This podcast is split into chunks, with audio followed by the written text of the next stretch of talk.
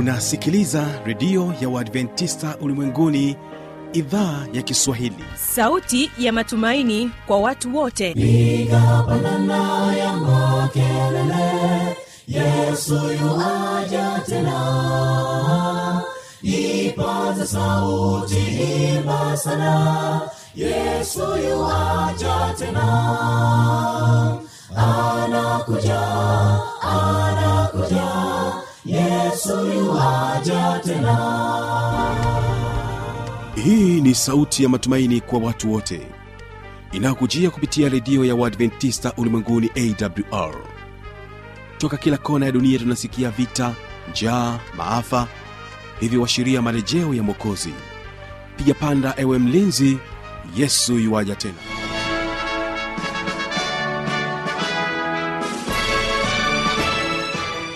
hii ni idhaa ya kiswahili ikutangazia kupitia masafa mafupi ya mita bendi 25 lakini pia kupitia tovuti ya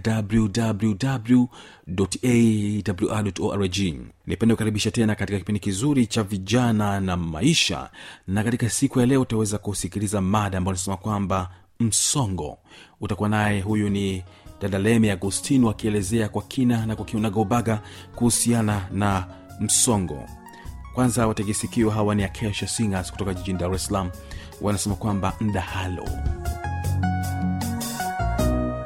Ungeniambia nilipokosea nikalijua kosa langu.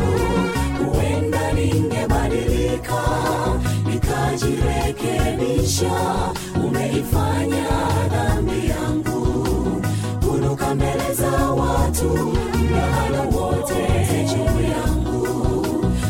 wakosa nisilojua ungeniambia nilipokosea nikalijua kosa langu. Huenda ningebadilika nikajirekebisha umeifanya dhambi yangu. Kunuka mbele za watu mdahalo wote juu yangu. Wakosa nisilojua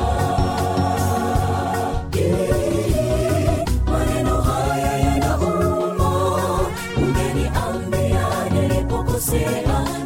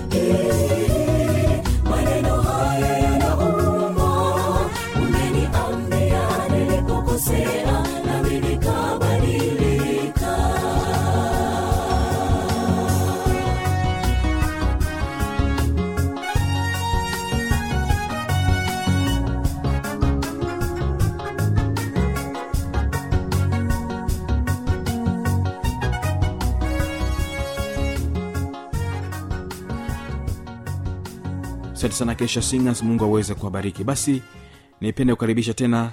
Hiki ni kipindi cha vijana maisha na huyu ni mtaalamu wetu katika siku ya leo anaitwa lemi agustino akiina mada kuhusiana na msongo. karibu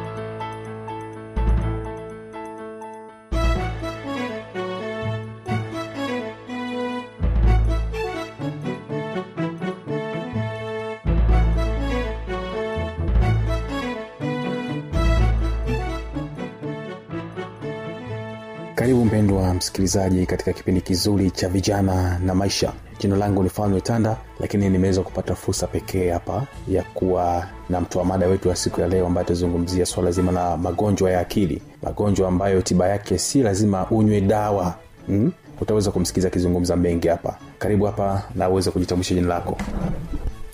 Uh, kwa majina naitwa Lemi Agustino. Mimi ni ninajihusisha na kuhamasisha vijana kuweza kujitambua, na katika siku ya leo nitazungumzia kuhusiana na magonjwa ya, ya akili. Ama kwa majina mengine tumezoea kuyaita msongo wa mawazo ama tumezoea kuita mfadhaiko wasiwasi sonona na jina jingine ambalo katika jamii yetu sio ni, ni geni kidogo inaitwa trauma. Trauma ni neno la kigiriki ilikuwa na maana ya kidonda. Maneno haya yanatumika sana katika jamii yetu lakini watu wengi hawajui maana zake na pia hawajui yanatumikaji kiukweli yote yanafanana lakini yanatofautiana kidogo kulingana na matumizi yake na jinsi ambavyo mgonjwa anapitia stedi mbalimbali hatua mbalimbali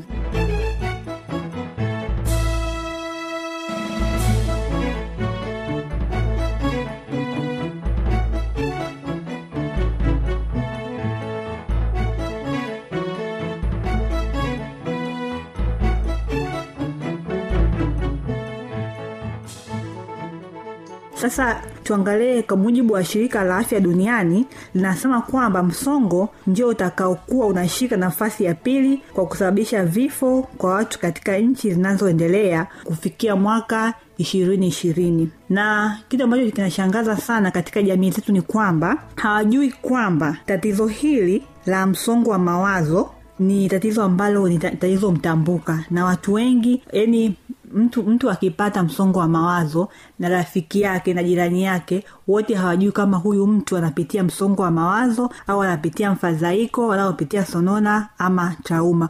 Kwao ni jambo ambalo katika jamii letu jamii yetu haijulikani kabisa. Ingawa ingawa, ingawa ni, ni, ni ugonjwa ambao unaua watu duniani kwa kiasi kikubwa sana. Unashika nafasi ya pili kwa kuua. Sasa tuangalie ni akina nani ambao wanakabiliwa na na trauma. Wote wanaokabiliwa na trauma ni watoto wadogo ni vijana wenye umri wa ubarubaru ni vijana wa makamo ni wazee. Hawa wote wanakabiliwa na trauma.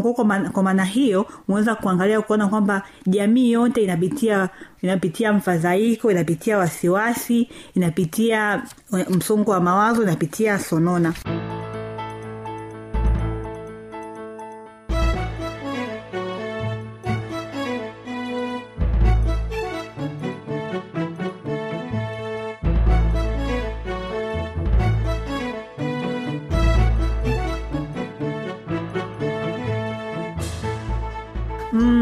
kwa nini jamii ina, ina, inapitia magonjwa haya ambayo hayana tiba za kimaabara? Vipo visababishi ambavyo vinasababisha mambo haya. Vitu ambavyo vinasababisha kupata watu kupata msongo wa mawazo ni pamoja na mabadiliko ya maisha. Yaani kutoka katika hatua moja kwenda nyingine inaweza kufanya mtu akapata msongo wa mawazo. Kazi na shule pia inaweza kupata msongo wa mawazo. Matatizo katika mahusiano matatizo ya kifedha kubana na shughuli nyingi. Yaani unapokuwa na shughuli nyingi sana za za kiuchumi zinakusababisha kuwa na msongo wa mawazo. Familia na watoto pia ni, sababu ya kuwa na msongo wa mawazo. Kuwa na wasiwasi wa muda mrefu. Kuwa na, tab, na tabia ya kuona kila kitu ni kibaya inaenda kusababisha kuwa na msongo. Kupenda yasiyowezekana. Yaani unapenda una, unapenda kuwa na, ma, kuwa na maisha fulani ambayo huna uwezo nayo. Kwao inasababisha kuwa na msongo wa mawazo. Kutaka kila jambo liwe sahihi kila wakati. Kutaka kila jambo kila, kila wakati liwe sahihi pia inaweza kuwa ni sababu ya kupata wewe msongo wa mawazo yani ikawa ni kisababishi cha kuletea msongo wa mawazo. Kutopenda kushauriwa au kubadilika, kubadilika kutokana na hali fulani. Maisha yanabadilika maisha yanabadilika yana, yana kutokana na hali za kiuchumi. Sasa unapaswa ukubali, ukubali kwamba sasa maisha yamebadilika nabii inabidi nibadilike ukishindwa kukubali ile hali inakuletea msongo wa mawazo. Ama tumesema ni trauma. Hali ya kujidharau unakuwa na, ukiwa na wenzako unajidharau oh, unasema mimi mimi ni mtu tu wa kushindwa mimi ni mtu yani unakuwa unajishusha mwenyewe thamani. Ile inakuwa ni kisababishi cha msongo wa mawazo. Hivyo nimejaribu kutaja vitu vichache tu ambavyo vinaweza kuwa ni sababu ya mtu kupata msongo wa mawazo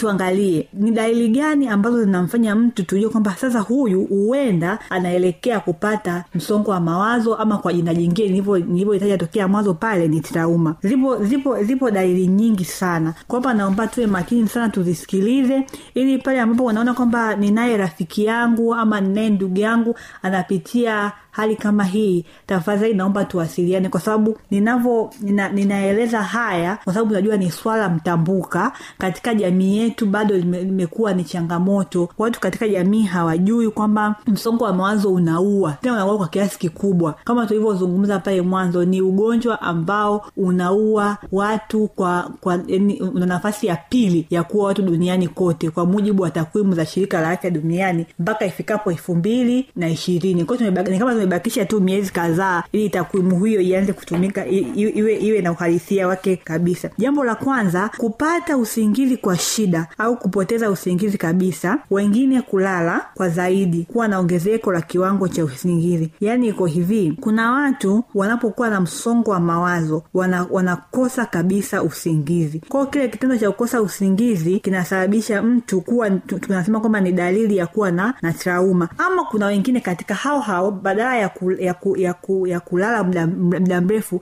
yani kulala muda mrefu wao wanakuwa hawa- hawalali kabisa. Yaani mtu anaweza usiku mzima bila kulala. Lakini kuna mwingine anaweza akalala usiku na asubuhi akiamka pia analala. Kwao tunasema huyu amepata kulalalala wakati huyu mwingine anashindwa kulala. Ni dalili ya, ya kawaida ya mtu mwenye mwenye trauma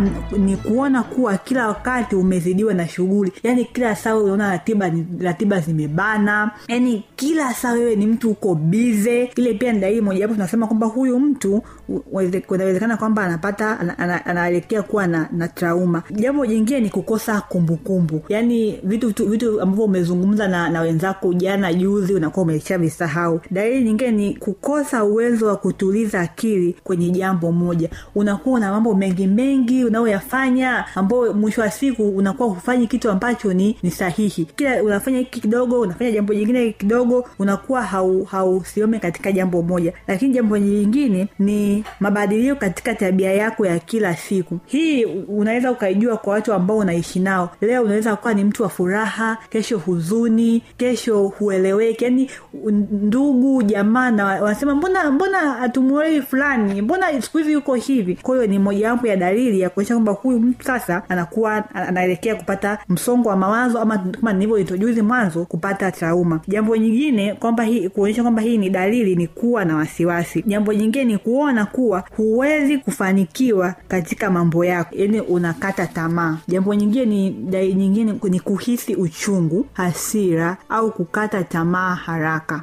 dalili nyingine ni kuwa kwenye huzuni ya muda mrefu kunakosababishwa na kukosa majibu ya maswali yako. Ni iko hivi kuna wakati fulani kutokana na, na utamaduni ama kutokana na jamii yetu tunashindwa kuuliza maswali ambayo yanahusu maisha yetu. Kwayo tunakaa na vitu ambavyo ambavyo vinatuuma katika mioyo yetu kwao kadri unavyokaa na jambo ambalo liko katika moyo wako hivyo ndivyo ambavyo unajisababishia kupata msongo wa mawazo katika, katika siku zako za mbeleni. Kukosa nguvu kwa maana ya mtu kuhisi hana uwezo wa kufanya shughuli au mambo mengine. Unakuwa mtu ni mdhaifu tu kila wakati huo unajihisi ni mdhaifu. Lakini dalili nyingine ni kupoteza matumaini na hisia kwamba mtu hana thamani. Unajiona huna thamani yani wewe unajiona mimi tu wanasema kwamba bora liende thamani yako una, unaishusha. Kushindwa kufurahia mambo au shughuli zile ambazo hapo nyuma mtu alikuwa anazifurahia. Tunaamini kila mtu ana, ana, anapenda kitu fulani. Mwingine anapenda kupika mwingine anapenda kuchora mwingine anapenda kufanya urembo. Lakini unakuta mtu gafla tu hapendi. Hapendi kufanya vile vile ambavyo zamani zamani watu walikuwa wanajua kama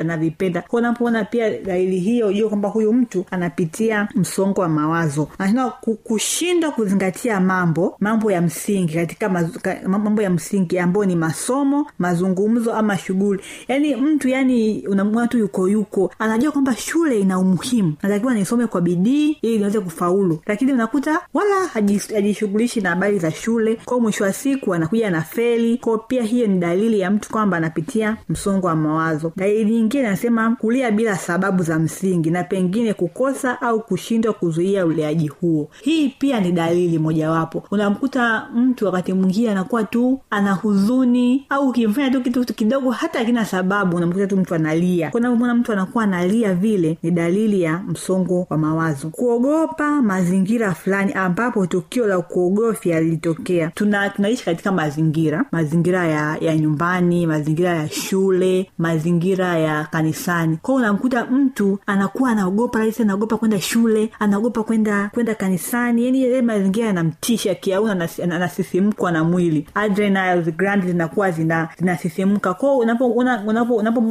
nduguyo rafiki yako anapofika katika mazingira fani anaogopa hiyo ni dalili- mojawapo ya kuona kwamba huyu mtu inawezekana labda anaanza anapitia msongo wa mawazo. Dalili nyingine ni maumivu ya maeneo mbalimbali ya mwili ambayo hayana maelezo wala chanzo chake hasa. Unapokuwa katika msongo wa mawazo ama unapokuwa kat- unapokuwa katika dalili za msongo wa mawazo. Mwili mwili wako yani viungo vyote vinakuwa vinauma. Masaa yote inawezekana umefanya kazi ama hujafanya kazi lakini masaa yote unajisikia ni mdhaifu mwili unauma. Ko unapoona dalili kama hiyo katika mwili wako ujue unapitia dalili za msongo wa mawazo. Jambo jingine ambazo linaonyesha kwamba hii ni dalili ya huyu mtu anapitia trauma ni ugumu katika kufanya uamuzi wa aina yoyote hata ule mdogo au unaohusu mambo madogo madogo. Kuna mambo madogo madogo tu anahitaji tu labda ndio au hapana au tu kuchukua simu kupiga mwambia mtu sawa nitakuja. Lakini unapoona kwamba mambo madogo madogo kama hayo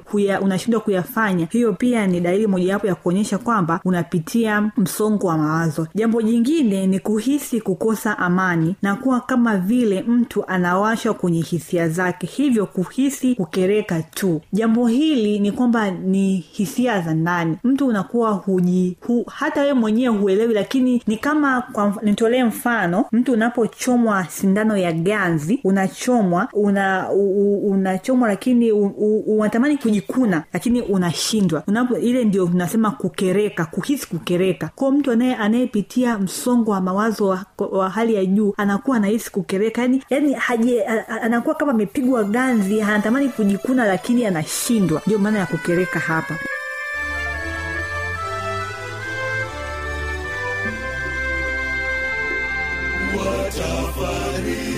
waliochoka wingu la mashaka litakwisha furaha kuu siku hiyo nzuri mungu takapofuta machozi mungu takapofuta machozi huzuni zote zitakwisha hakuna wingu na machozi watafarijiwa siku hiyo.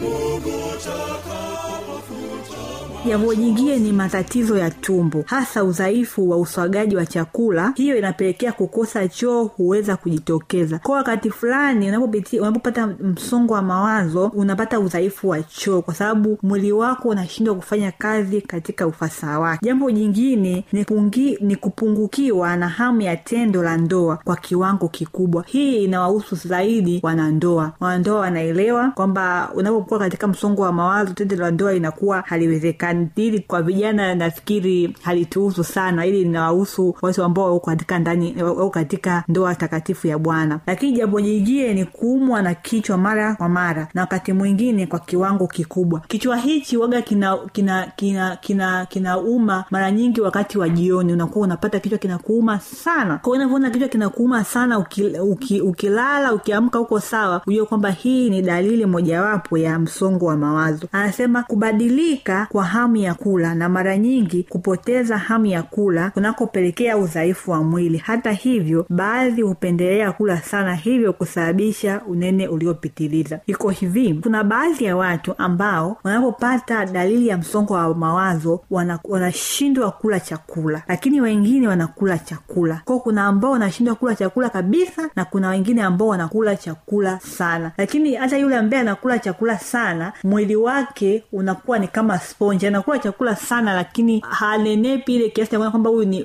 ni, ni unene wa afya ni unene ambao unaonekana kama ni unene wa sponge. Hiyo ni dalili mojawapo. Lakini dalili nyingine ni kuwa na mawazo ya kutaka kujiua kwa sababu mtu haoni kwa nini aishi. Na mara nyingi wanaofanya wanao- wanaofanya majaribio ya kujiua huwa wanakabiliwa na kusongeka kwa muda mrefu. Hii ni dalili ambayo ni kubwa sana na ndio inayowapata mara nyingi vijana. Napozungumzia vijana nazungumzia vijana wale ambao wanapitia umri wa ubarubaru. Naposema umri wa ubarubaru ni ule umri ambao mtu anapitia balehe. Katika katika katika kipindi cha balehe kuna kuna mabadiliko mengi ambayo yanampata kijana. Kwao sasa wakati mwingine wazazi pamoja na walezi pamoja na marafiki wanakuwa wanashindwa kuelewa kwamba hii ni mabadiliko ya balehe ama ni dalili ya msongo wa mawazo. Kwao kujiua ni, ni, ni, ni dalili ya mwisho ama ni, ni kiwango cha, cha juu kabisa ambacho watu wengi wanachokifanya wana, wana, wanachokifanya duniani kote cha kujua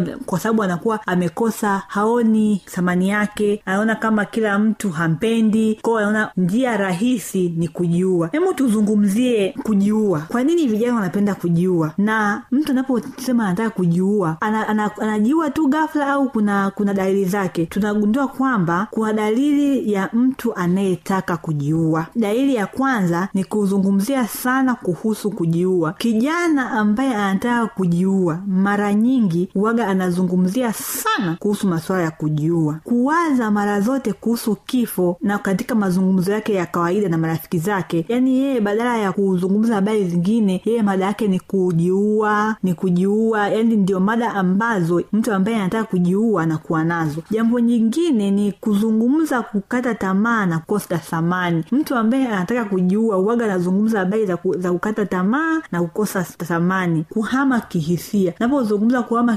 kihisia ninamaanisha kwamba mnapokuwa katika mazungumzo na, na vijana wenzako unakuta wakati fulani mwenzako anakuwa anacheka labda anacheka na furahi. Lakini ghafla tu unamkuta mtu amebadilika ana amenuna hacheki tena ile pia ni dalili ya mtu ambaye anataka kujiua. Anasema dalili nyingine kuona kwamba huyu kijana anataka kujiua ni kufanya mambo ya hatari. Mambo ya hatari kwa mfano vipi? Tunajua kwamba kuendesha gari kwa spidi ni kubwa ni hatari kwa ajili ya kwa, kwa, kwa, kwa, kwa afya yako na kwa ajili ya, ya afya ya watu wengine. Lakini mtu anaendesha gari kwa kwa spidi kubwa ile ni dalili mojawapo kwamba huyu mtu a, ana dalili ya kujiua. Jambo jingine ambayo itaonyesha kwamba huyu mtu anataka kujiua ni anaweza kutembelea ndugu au marafiki wa karibu na kuzungumza nao sana kuliko kawaida. Unamkuta mtu ana, ana, ana ndugu labda ana, ana ndugu bunju ana, ana, ana ndugu segerea lakini unakuta siku ametembelea ndugu zake wote na, na si jambo la kawaida. Alafu akifika huko anazungumza tu habari za za kujiua kujiua. Kwao unapoona kijana ambaye anazungumzia masuala hayo ya kujiua si kwamba anatingisha kiberiti jamani naomba tuelewane. Anapozungumza kujiua ni anatafuta msaada kwamba je nani atakaye nisaidia kwa sababu wakati fulani akili inakuwa imechoka ubongo umekuwa umechoka huwezi kutafakari vizuri. Kwao anapozungumza kwamba jamani mi nataka kujiua mi anazungumzia bei za kujiua. Mtu asi, asifikiri kwamba anatingisha kibeiti anatafuta msaada jamani ndugu zangu. Jambo jingine ambayo inawahusu vijana ambao wanataka kujiua mara nyingi huwaga wanaandika wosia. Nakuta kijana anaandika wosia jamani mimi nita- nitakufa ko vitu vyangu mgawane mgawane kwa namna hii na hii na hii na hui, na hii. Hii inawapata zaidi pia nimezungumzia mwanzo wanapata vijana. Lakini ni kwa namna gani sasa tunaweza tukamsaidia kijana ambaye anataka kujiua ambaye anazungumzia masuala ya kujiua. Kwa sababu kujiua tunajua ni dhambi. E, mungu aliku, alikuumba ili uje mje muishi uje kuwa baraka katika dunia hii. Kwao unavyojiua una, unaikosesha una, unajikosesha mbingu lakini pia unaikosesha jamhuri unapoteza nguvu kazi. Kwao ni namna gani utaweza kumsaidia kijana ambaye anataka kujiua jambo la kwanza ni kumsikiliza. Unapoona kijana yoyote anazungumzia habari za kujiua msikilize. Akupe sababu kwani anataka kujiua. Hii inauzungumzia kwa wazazi. Unapoona kijana wako anazungumzia habari za kujiua kaa naye kwa upendo ongea naye vizuri. Kwamba kwa nini hiyo iko hivi? Kuzung, kuzungumzia majaribio.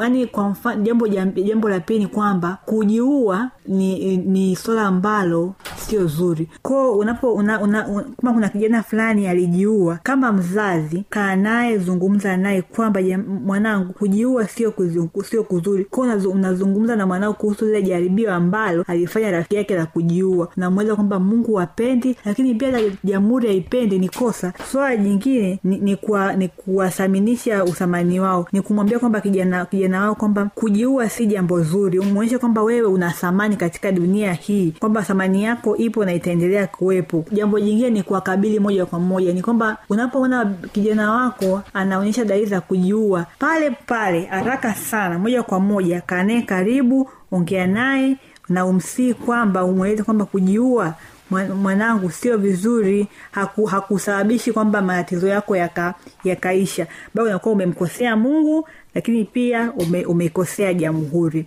kwao nimejaribu kuzungumzia zaidi kuhusu swala la kujiua kwa sababu ni swala mtambuka katika jamii yetu bado halijulikani kwamba watu wanapo mtu wanaposikia kwamba fulani amejiua wanafikiri kwamba amefanya makusudi. Hapana iwe ni kwa sababu anapitia msongo wa mawazo ambao uko katika kiwango cha juu kabisa ambacho ndicho nakita amepata trauma ya hali ya juu sana labda mm, tuzungumzie kuhusu namna ya kuondokana na msongo wa mawazo. Anasema bwana kukabiliana na msongo wa mawazo kunataka uamuzi wa kuanza kuchukua hatua la kimawazo kihisia na kujiweka kujiwekea ratiba ya, ya hatua nyingine za kukabiliana na matatizo hayo. Sasa kubaini vyanzo vya msongo wa mawazo. Lazima ujue nini kinasababisha msongo wa mawazo. Ninajisikiaje kihisia na kimwili ninafanyaje napojisikia napata na msongo wa mawazo? Ni hatua gani ninachukua kwenye hali ya kuwa na msongo wa mawazo? Kufuatilia historia ya maisha ya vizazi vilivyotangulia. Jambo jingine ambalo watu ambao wanapaswa kutambua ni kwamba msongo wa mawazo pia ni, ni, ni ugonjwa wa kurisi ni kwamba unarisi kutoka kizazi kimoja ama kingine. Ndio unakuta kuna watu wengine wanakabiliwa na msongo wa mawazo sana kushinda wengine. Hii ni kutokana kwamba msongo wa mawazo pia ni ugonjwa wa kurisi kutoka kizazi kimoja na kizazi kingine. Sasa kuna njia mbalimbali ambazo kuna watu wanazitumia. Kuna njia nzuri lakini pia kuna njia mbaya. Sasa tuzungumzie nji, tu, tuende na, na, na kuzungumzia njia mbaya ambazo vijana wanazitumia ili, ili kuweza kutuliza traumu waliokuwa nayo. Jambo nyingine ambao njia hiyo ni, ni pamoja na ku, kuvuta sigara. Mwingine ili ili aweze kutuliza msongo aliokuwa nao anaamua kuwa mvutaji wa sigara. Mtu mwingine anakuwa mnyaji wa pombe kupindukia. Hiyo pia ni, da, ni, ni njia mbaya ya kuweza kutuliza msongo wa ma, ma, ma, ma, mawazo. Njia nyingine ni kula sana au kula kidogo. Kwao kuna watu ambao wana, wana, ili kuondokana na msongo wa mawazo anakula sana mwingine anakula kidogo. Ni njia nyingine mbaya ambayo watu wanaitumia kuweza kuondokana na msongo wa mawazo ni kukaa kwenye runinga ama kompyuta kwa muda mrefu ama kuperuzi tovuti taraza kwa muda mrefu. Hii pia ni njia ambayo mtu baadhi ya watu wanaitumia kwa ajili ya kuondoa msongo wa mawazo aliyokuwa nayo. Yaani anashinda kwenye kwenye runinga muda mrefu akiangalia vipindi ambavyo havimjengi